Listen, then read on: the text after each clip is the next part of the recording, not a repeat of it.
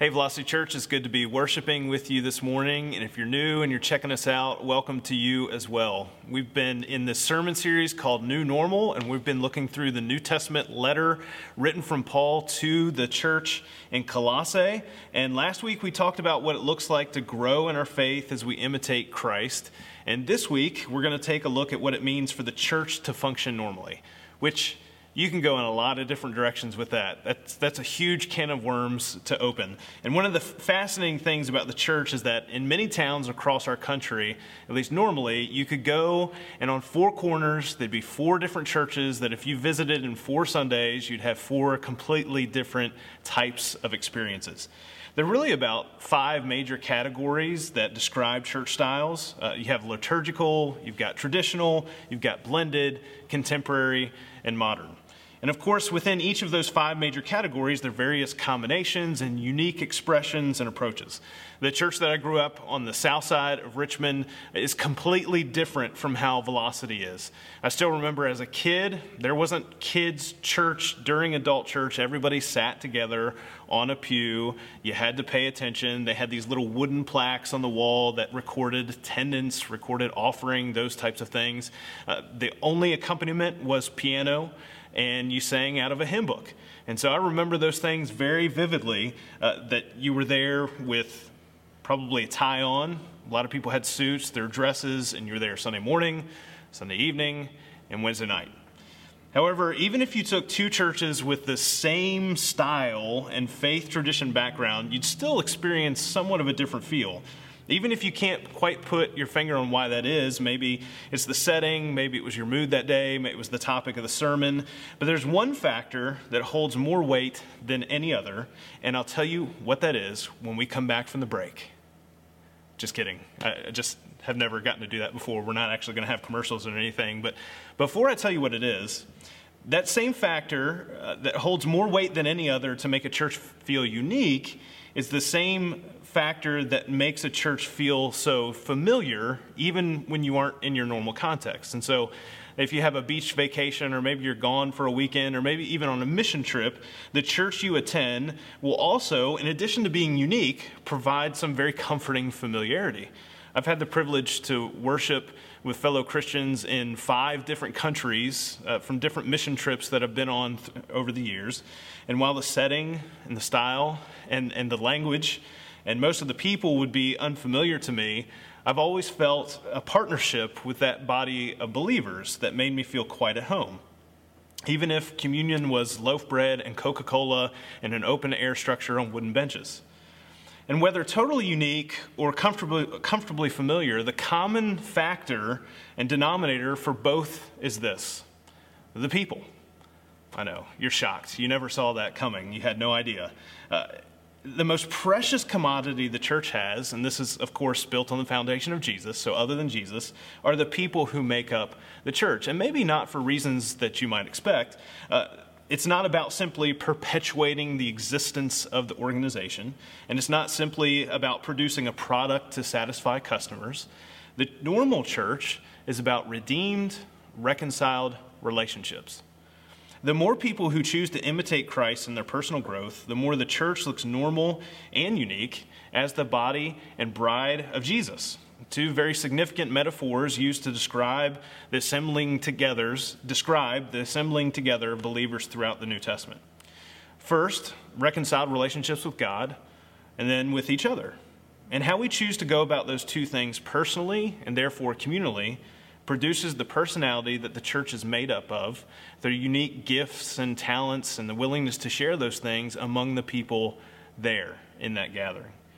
So what we do as a church body and how we go about it is meant to be representative of what God has called us and every church to be.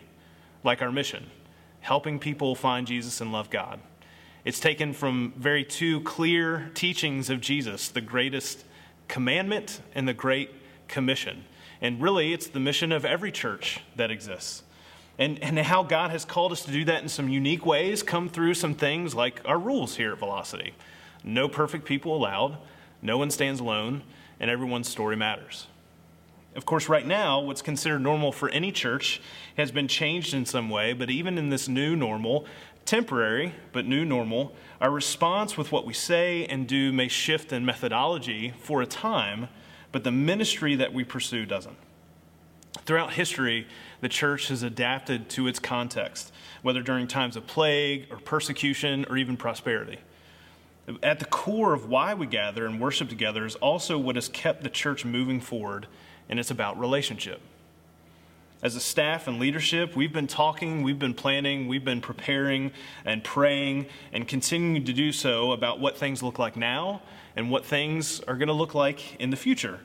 I know I've constantly got the question, what should normal look like for Velocity and in the coming months? Uh, that's always kind of going through my mind, and I'm thinking about that. I've said it before, and I'll say it again. I'm looking forward to when we're gathering again face to face. It's better for us in so many ways. And I know we're going to be as wise and thoughtful as we can be about what that will look like. And we're planning and prepping for that now, though, of course, we don't have that date right now. Uh, but in the meantime, we can all still operate as the church. Paul went on long missionary journeys to share the good news about Jesus. And the Colossian church was as a result of that. It wasn't from him personally, but one of the people that he had met and converted to Christianity, Epaphras, he went to Colossae and he started the church there. And as he, as Paul writes this letter while he's under house arrest in Rome to this church he didn't start, and as he addresses some of the unique challenges they face in their faith journeys, he's also able to encourage them through what they all share in common, even though they're separate. And Paul writes this opening statement in Colossians chapter one. We always thank God, the Father of our Lord Jesus Christ, when we pray for you, because we have heard of your faith in Christ Jesus and of the love you have for all God's people. So the faith and love that spring from the hope stored up for you in heaven and about which you have already heard in the true message of the gospel that has come to you. In the same way, the gospel is bearing fruit and growing throughout the whole world, just as it has been doing among you since the day you heard it and truly understood God's grace. You learned it from Epaphras, our dear fellow servant, who is faithful minister of Christ on our behalf, and who also told us of your love in the Spirit. For this reason, since the day we heard about you, we have not stopped praying for you. We continually ask God to fill you with the knowledge of his will through all the wisdom and understanding that the Spirit gives, so that you may live a life worthy of the Lord and please him in every way, bearing fruit in every good work, growing in the knowledge of God, being strengthened with all power according to his glorious might, so that you may have great endurance and patience, and giving joyful thanks to the Father, who has qualified you to share in the inheritance of his holy people in the kingdom of light. For he has rescued us from the dominion of darkness and brought us into the kingdom of the Son he loves, in whom we have redemption, the forgiveness of sins. Our church might not be meeting normally, but there are normal functions of the church that we can all be about at any time. These are the things that Paul prays for, that the church, that he's encouraging them uh, about, and that he knows that they can be a part of together. The, the knowledge of God's will, and, and the way we know God's will is that we devote our lives to him and how we approach life. Uh, he's praying for wisdom and understanding from the Holy Spirit, which who among us don't need more wisdom and understanding right now about the way things are and how they're going to be, uh, that we might please God, because it's really easy, especially when we're supposed to be a little bit more isolated than usual, to focus only on ourselves, that we bear fruit, and, and that's how we recognize each other as fellow, fellow followers of Jesus. Uh, Paul prays for strength. And man, uh, strength is definitely something that we all need for maybe some of the weary things that we're having to deal with right now in our lives. Uh, endurance. I mean, it's one thing to be able to carry a backpack full of bricks for a couple feet, but it's a whole other thing to be able to carry them for an entire mile. You know, this is a marathon. It's not a sprint. And so Paul prays that the way that they live their lives and approach God would give them endurance in, in this life. Patience, man, that's something that I know I know I need, and, and thanksgiving. Th- this all put together allows us to be able to come together and celebrate what God is doing in and among us, what he's done for us both in the past and the fr- present, and what he will do in the future. That prayer that Paul prays for this church family paints the picture of how redeemed people prepare for relationship with each other. And that preparation ties directly into how the work of the church progresses. That strength and endurance that the Holy Spirit provides for us, it prepares us for the work of the church. You know, at some point, you know, we're going to come together again. We're going to have to wear something more substantial than stretchy pants. Uh, we're going to meet with people face to face, or we're going to have to, I don't know, maybe put on deodorant, brush our teeth. Our small groups, they're going to gather in person again. And, and we can either wait until the last minute for a mad rush to prepare for all those things. Like, oh man, I guess I guess maybe I should finally clean my house after all this time of having nobody over. Or the groundwork we lay now will leave us ready for what comes next. And so that list of things that Paul gives that he's praying for and celebrating with the Colossian church, it gives us a descriptor of what people who make up the church should be about. But I also want to give you a practical example of what this redemption plus reconciliation relationship that we're called to share in together looks like. And if you normally skip past uh, names, or especially lists of names when you're doing your Bible reading, you might miss it. But all the way, almost at the end of the letter in Colossians chapter four, Paul mentions one name in particular that's pretty important, especially in conjunction with another one of Paul's letters in the New Testament. So let me read uh, Colossians chapter four, verses seven through nine. Tychicus will tell you all about the news about me. He is a dear brother, a faithful minister, and fellow servant in the Lord. I am sending him to you for the express purpose that you may know about our circumstances and that he may encourage our hearts. Sounds like a good guy, but he's not who we're going to be looking at. He is coming with Onesimus, our faithful and dear brother, who is one of you. They will tell you everything that is happening here. And that's all Paul says about Onesimus. He just says, hey, he's on his way. And it may not seem like a huge deal that he's identifying him in this letter. However, there's another letter that talks more about Onesimus that's written by Paul, and it's probably carried by Tychicus and Onesimus as they're heading to the Colossian church. It's the letter of Philemon. It's the shortest letter that Paul ever wrote that's in the New Testament that we have, and he writes it to one of the members of the Colossian church. His name is Philemon. He's a wealthy man. Uh, the church is likely meeting in his home. He's probably one of the leaders there, uh, but we quickly discover that he and Onesimus have a relationship, and that is that Onesimus had run away from Philemon, even though he was one of his slaves. And they were about to meet again face to face since that time. And the letter that Paul writes to Philemon is to prepare him for the good that he knows he ought to do when it comes to a redeemed, reconciled relationship with fellow believers. And Paul opens with this in Philemon verses four through seven. I always thank my God as I remember you in my prayers, because I hear about your love for all his holy people and your faith in the Lord Jesus. I pray that your partnership with us in the faith may be effective in deepening your understanding of every good thing we share for the sake of Christ. Your love has given me great joy and encouragement, because you, brother, have refreshed the hearts of the Lord's people. Uh, Paul then goes on to explain why Philemon should f- completely forgive Onesimus and to not welcome him back as a slave, but instead as a free man, as someone who's equal as a brother in Christ, essentially as a family member.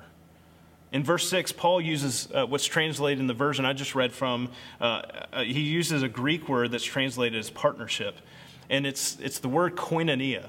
And it simply means a partnership and relationship, a dynamic, interactive, and interconnected relationship with God and with fellow believers. Now, the churchy version of this word that maybe you've heard before is translated as the word fellowship. Uh, so maybe you can think of some church gatherings that you've been a part of at some point in your past, maybe a, a fellowship meal, for example. But it has a much deeper meaning in mind other than just getting together and hanging out. Redemption and reconciliation and relationship leads to partnership. And that's what it means to be a part of a church family. Philemon's legal rights were to have Onesimus imprisoned or punished, or if he was a bondservant, to extend his servitude to make up for time lost. But all of that was to be put in, put aside. In fact, Paul says later in his letter that if Onesimus has any charges against him, that, that Philemon should charge that to Paul's account, which is exactly what Jesus does on the cross for us. And it's why Jesus establishes the church. The church exists to foster partnerships in the faith.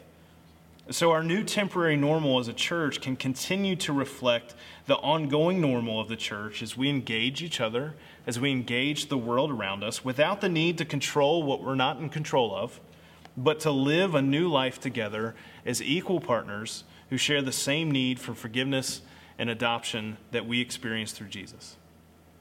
And maybe, maybe you felt enslaved by your circumstances or the things that are going on in your life or have happened in your past. Maybe God's been nudging you in some ways in your life uh, so that you know you've got some spiritual chains that are still enslaving you and keeping you from experiencing the fellowship that he desires with us and to have with one another. And I just want to encourage you uh, that to maybe pray through or think through taking some next steps in your faith that we would love to walk through with you. Uh, if you go to velocitychurch.info slash connect uh, right now or after the service, we're we're there and we're ready to help you through what it looks like uh, to be set free uh, from from that former life that we've all been enslaved by and chained, chained up in. Meanwhile, uh, as we continue in our time of worship together this morning, we're going to share in a time of communion together. And, and to do that, I want to read another short section from early on in Paul's letter to the Colossians, in which he sets the foundation for why we keep our hearts and minds set on Christ. Colossians chapter one, verse fifteen. The Son is the image of the invisible God, the firstborn over all creation. For in him all things were created, things in heaven and on earth, visible and invisible, whether thrones or powers or rulers or authorities, all things have been created through him and for him. He is before all things, and in him all things hold together. And he is the head of the body, the church. He is the beginning and the firstborn from among the dead, so that in, every, in everything he might have the supremacy. For God was pleased to have all his fullness dwell in him, and through him to reconcile to himself all things, whether things on earth or things in heaven, by making peace through his blood shed on the cross. Let's pray.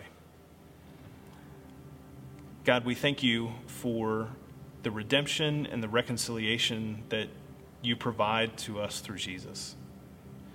God, we thank you that more, more than anything else, that you have moved us from being separated from you to being in relationship with you.